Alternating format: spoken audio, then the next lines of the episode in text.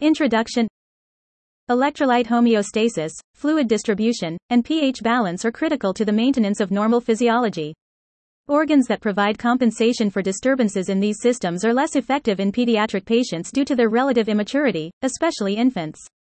The younger the patient, the more intolerant he or she is to challenges to these systems. At birth, free water accounts for 90% of body weight, due largely to proportionally higher extracellular fluid, ECF, volume. Body composition changes dramatically over the first year of life as muscle mass increases.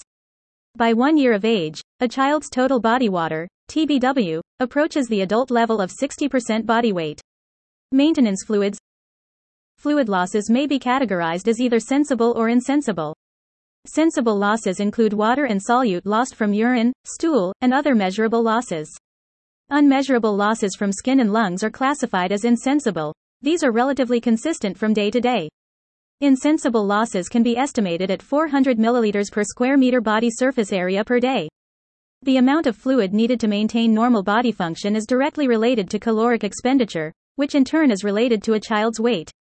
The Holliday-Segar method is useful for approximating daily maintenance fluids, 100 milliliters per kilogram per day for the first 10 kilograms, plus 50 milliliters per kilogram per day for the next 10 kilograms, plus 20 milliliters per kilogram per day for each additional kilogram thereafter.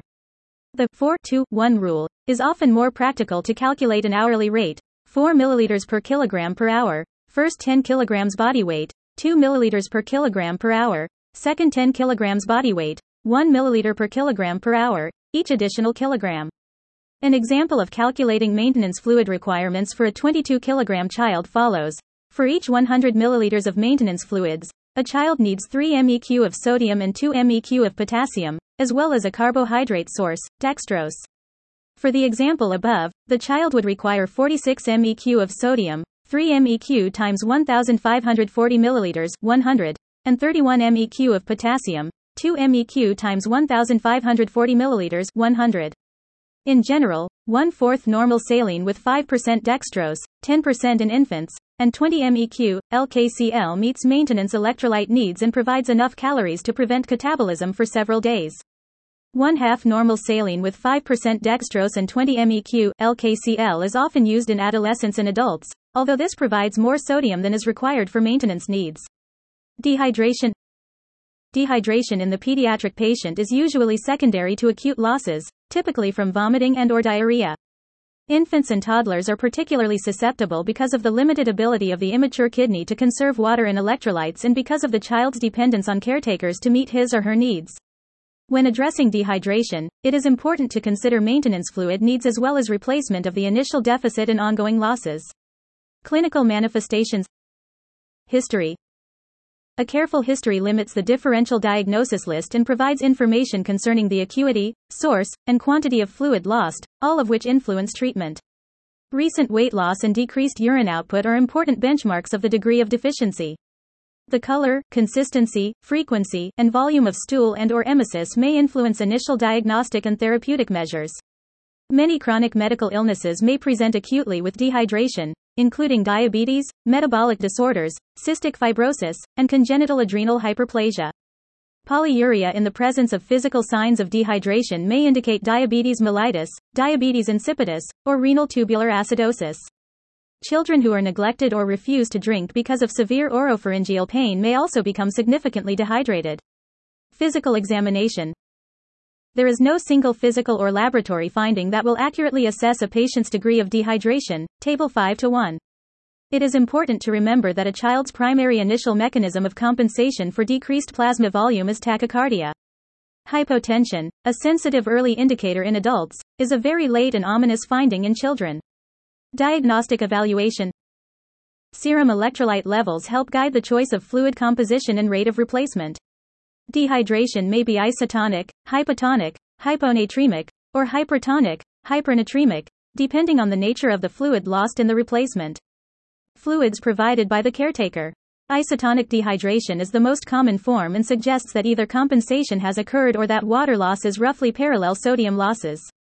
Hypotonic, hyponatremic, dehydration is defined by a serum sodium 20 is consistent with intravascular depletion and prerenal failure.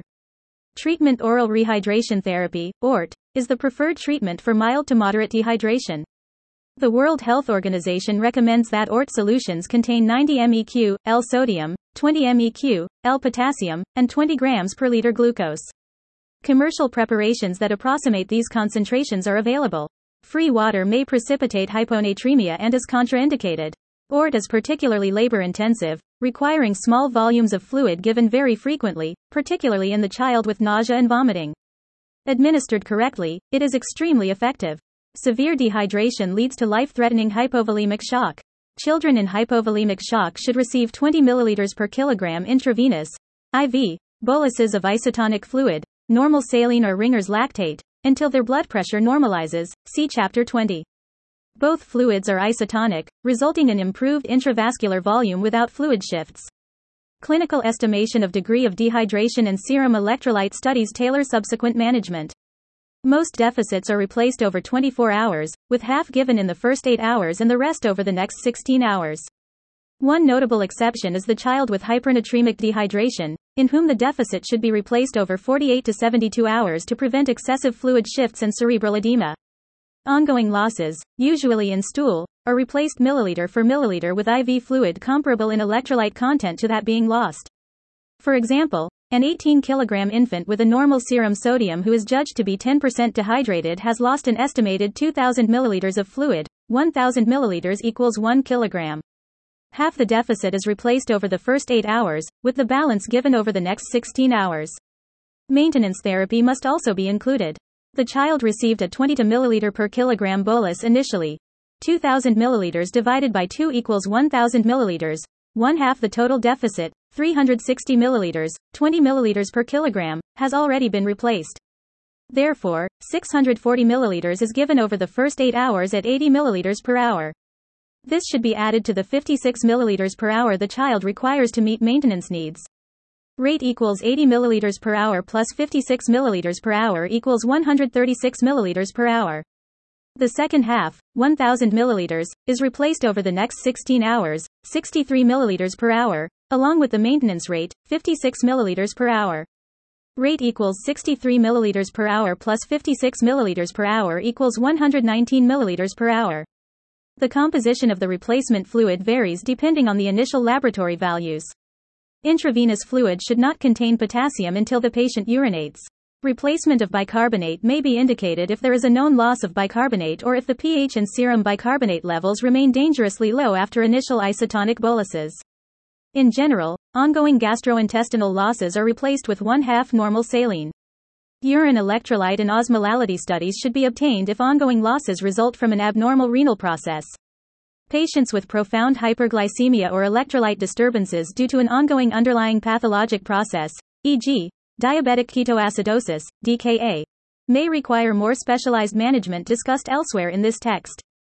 Hyponatremia. Hyponatremia, serum sodium level history and physical examination. The severity of clinical manifestations depends on both the level of sodium in the extracellular space and the rate of change from normal. Falling levels that occur over several days are better tolerated than rapid losses. Anorexia and nausea are early, nonspecific complaints. Neurologic findings include confusion, lethargy, and decreased deep tendon reflexes. Seizures and respiratory arrest are late, life threatening complications which are more likely to be present as serum sodium falls below 125 MEq, L. Diagnostic evaluation The laboratory workup of hyponatremia should include serum electrolytes, glucose, BUN and CR, serum osmolality, liver function tests, protein, and lipid levels. Urine studies can also be helpful, particularly specific gravity and urine sodium and CR concentrations. These laboratory values quantitate the severity of the deficit and may suggest an underlying cause. The measured serum sodium needs to be corrected in the setting of hyperglycemia. For every 100 mg per deciliter rise in glucose above a normal blood glucose of 100 mg per deciliter, 1.6 MEq Na must be added to the measured value to get the true serum sodium.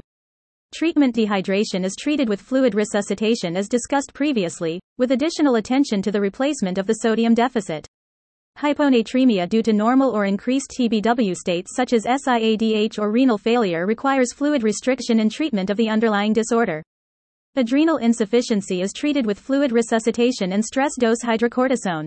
The cautious use of 3% hypertonic saline is limited to life threatening situations, i.e., intractable seizures. Serum sodium correction should not exceed 1 to 2 MEq L per hour because of the risk of central pontine myelinolysis. Hypernatremia Hypernatremia is uncommon in children in the absence of dehydration. The infant with congenital diabetes insipidus frequently presents in this manner. Either the lack of antidiuretic hormone, ADH, or the kidney's inability to respond to the hormone results in inappropriately dilute urine and excessive free water loss. Signs and symptoms include muscle irritability, weakness, and lethargy. Seizures and coma are the major complications. Hypernatremic dehydration is treated with infusion of isotonic saline. Serum sodium correction should not exceed 1 to 2 MEq L per hour due to the risk of cerebral edema. Hyperkalemia normal serum potassium values range from 3.5 to 5.7 MEq L. A measurement of 5.8 MEq L or greater is considered hyperkalemia. In children, the most common cause of an abnormally high potassium level is artifactual hyperkalemia, due to hemolysis of red cells during sample collection. Transcellular shifts in hydrogen ions increase serum potassium without changing total body content. For every unit reduction in arterial pH, plasma potassium increases 0.2 to 0.4 MEq, L. Disorders and medications that interfere with renal excretion of the electrolyte precipitate true hyperkalemia. Differential diagnosis Common causes of hyperkalemia include the following acidosis, severe dehydration, potassium sparing diuretics, spironolactone.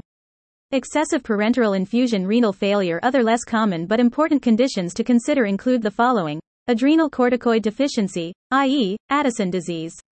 Renal tubular acidosis, massive crush injury with rhabdomyolysis B blocker or digitalis ingestions, excessive supplementation, clinical manifestations, paresthesias, and weakness are the earliest symptoms. Flaccid paralysis and tetany occur late. Cardiac involvement produces specific progressive ECG changes. T wave elevation, peaking, is followed by loss of P waves, widening QRS complexes, and Saint segment. Depression, see Fig. 5 to 1. Ventricular fibrillation and cardiac arrest occur at serum levels greater than 9 MEq, L. Treatment True hyperkalemia represents a medical emergency. Calcium gluconate infusion protects the heart by stabilizing the myocyte cell membrane. Infusion of sodium bicarbonate or insulin, and glucose, drives potassium into the cells. Hyperventilation prompts the transfer of hydrogen ions out of the cell in exchange for potassium ions, effectively lowering the serum potassium. Cation exchange resins, e.g., Kayexalate, and hemodialysis are the only measures that actually remove potassium from the body. Hypokalemia Hypokalemia in the pediatric population is usually encountered in the setting of alkalosis secondary to vomiting, administration of loop diuretics, furosemide, or DKA. Signs and symptoms include weakness, tetany, constipation, polyuria, and polydipsia. Muscle breakdown leading to myoglobinuria may compromise renal function. ECG changes, prolonged QT interval, T wave flattening, are noted at levels as less than or equal to 2.5 MEq, L. Cardiac arrhythmias, ventricular tachycardia, fibrillation, can occur and are more likely if the patient is being treated with digoxin. Blood pressure changes and urine electrolyte content assist in diagnosis, Fig. 5 to 2. Treatment consists of correcting pH, when increased, and replenishing potassium stores orally or intravenously. Calcium and magnesium homeostasis. Calcium has several different functions in the body, ranging from key roles in intracellular signaling and muscle contraction to providing the mineral matrix of the skeleton. Calcium regulation and associated disorders are discussed in detail in Chapter 14. Like calcium, magnesium, Mg, is a divalent cation found both intracellularly and in the serum, as well as complexed within the skeletal system. Mg is frequently used as a cofactor in several enzymatic processes, notably those involved with use and generation of adenosine triphosphate, ATP. It also plays a role in membrane potential, making it important in neuromuscular and cardiovascular function. Normal serum Mg is typically 1.6 to 2.4 mg per deciliter, though about two thirds of total body Mg is stored within bone, where it is available for release when needed. Hypomagnesemia can be a result of inadequate intake or absorption or increased renal losses. Depletion of magnesium frequently leads to both hypocalcemia and hypokalemia. Thus, signs of hypomagnesemia can include neuromuscular irritability and tetany normally associated with hypocalcemia. ECG changes such as flattened T waves and a widened QRS complex can be seen. Careful review of the patient's history and measurement of serum and urine electrolytes can aid in the diagnosis of the underlying cause, and replacement therapy is then tailored according to whether the problem is acute or chronic in nature. The kidney is able to excrete excess Mg easily, making hypermagnesemia a relatively uncommon problem provided renal function is normal. Infants born to mothers receiving Mg therapy for preeclampsia or tocolysis frequently show signs of hypermagnesemia at delivery, including muscle weakness, respiratory depression, and lethargy. Intravenous calcium infusion may help mitigate symptoms of hypermagnesemia, but in cases of toxic overload or renal failure, hemodialysis may be necessary. Acid, base physiology. The ECF pH, the negative logarithm of the hydrogen ion concentration, is maintained in a very narrow range, normal 7.4, largely as a result of the bicarbonate buffer system. Hydrogen ions, H+, combine with bicarbonate, HCO3, to form H2CO3, which is transformed into water and CO2, carbon dioxide. Maintenance of the molecular components of this buffer system is performed by the kidneys, which control excretion of HCO3, and the lungs, which expire CO2. The physiologic responses to challenges of acid base equilibrium is termed compensation. The addition or production of excessive H, the loss of HCO3, or abnormal renal or pulmonary function can all affect this buffering system and lead to acid base disturbances. Metabolic acidosis Metabolic acidosis, pH is less than or equal to 7.35, results from the loss of HCO3 or the addition of H in the ECF. It is the most common acid base disorder encountered in the pediatric population. Causes include increased acid intake or production, decreased renal excretion of acid, and increased renal or gastrointestinal bicarbonate loss. Respiratory compensation begins almost immediately as PaCO2 falls due to increased ventilation, maximal. Compensation is complete within 24 hours. In the presence of a metabolic acidosis, the expected PaCO2 equals 1.5 times HCO3 plus 8, plus or minus 2. If the measured PaCO2 is higher than expected, then there is a concurrent primary respiratory acidosis. If it is lower than expected, there is a concurrent primary respiratory alkalosis. See respiratory acidosis and alkalosis section. Clinical manifestations Hyperpnea is the most consistent clinical finding in metabolic acidosis, as demonstrated by Kussmaul breathing in DKA. Severe acidemia affects multiple organ systems, cardiac contractility is impaired, cardiac output is reduced, and the heart becomes vulnerable to arrhythmias. Protein breakdown is accelerated, and mental status changes occur. Other signs and symptoms are specific to the underlying disorder. Important laboratory studies include serum electrolytes, BUN, CR, glucose, venous or arterial blood gas, and urine dipstick for pH and glucose. These studies help quantify the acidosis and may suggest the causative condition. The difference between the sums of the measured cations, Na plus plus K plus, and anions, Cl plus HCO3, termed the anion gap, is normally 12 plus or minus 4. Table 5 to 2 lists conditions associated with changes in the anion gap. A normal anion gap in the setting of acidosis suggests gastrointestinal losses of HCO3 or renal wasting, as in the case of renal tubular acidosis.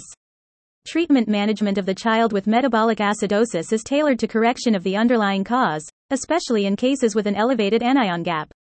Sodium bicarbonate therapy should be reserved for extreme cases in which the serum pH is metabolic alkalosis, pH is greater than or equal to 7.45, is much less common than acidosis in children. Contraction, alkalosis results from the loss of fluid high in H plus or Cl, as may occur with protracted gastric vomiting, pyloric stenosis, bulimia, or chronic thiazide or loop diuretic administration. Patients with cystic fibrosis may develop metabolic alkalosis due to excessive chloride losses in the sweat. Other causes include laxative abuse and other chloride wasting diarrheas. Diagnosis and resolution of the underlying disorder guide management decisions. Volume expansion and chloride replacement correct the alkalosis unless it results from disorders of mineralocorticoid excess, e.g., renal artery stenosis, adrenal disorders, steroid use, potassium supplements are also necessary in these cases. Complications of severe alkalosis include reduction in coronary blood flow and arrhythmias, hypoventilation, seizures, and decreased potassium, magnesium, and phosphate levels. Respiratory acidosis and alkalosis normal PaCO2 levels range from 35 to 45 mm Hg. Any process that causes respiratory insufficiency, central nervous system, CNS, depression, chest wall muscle weakness, pulmonary or cardiopulmonary diseases, results in CO2 retention and a primary elevation in the PaCO2, termed respiratory acidosis. The kidney responds by generating new bicarbonate in the collecting duct and distal tubule, producing a rise in the serum bicarbonate measurement, compensatory metabolic alkalosis. This process is slower than the respiratory compensation that occurs in metabolic acidosis, taking several days to complete. Thus, severe acidosis due to acute respiratory failure may require ventilatory support. Respiratory alkalosis results from a primary reduction in the PaCO2, typically as a result of increased ventilation. Common etiologies include hypoxia, restrictive lung disease, medications, particularly aspirin toxicity, and CNS abnormalities that result in an elevated respiratory rate. The kidney responds by increasing the urine bicarbonate concentration, compensatory metabolic acidosis. Management consists mainly of identifying and treating the underlying cause. Key points tachycardia is an early sign of dehydration in children. Hypotension occurs very late in children, and its absence does not rule out significant dehydration requiring intervention. If IV fluids are required, initial 20 ml per kilogram boluses of normal saline or Ringer's lactate should be given until the patient's condition stabilizes.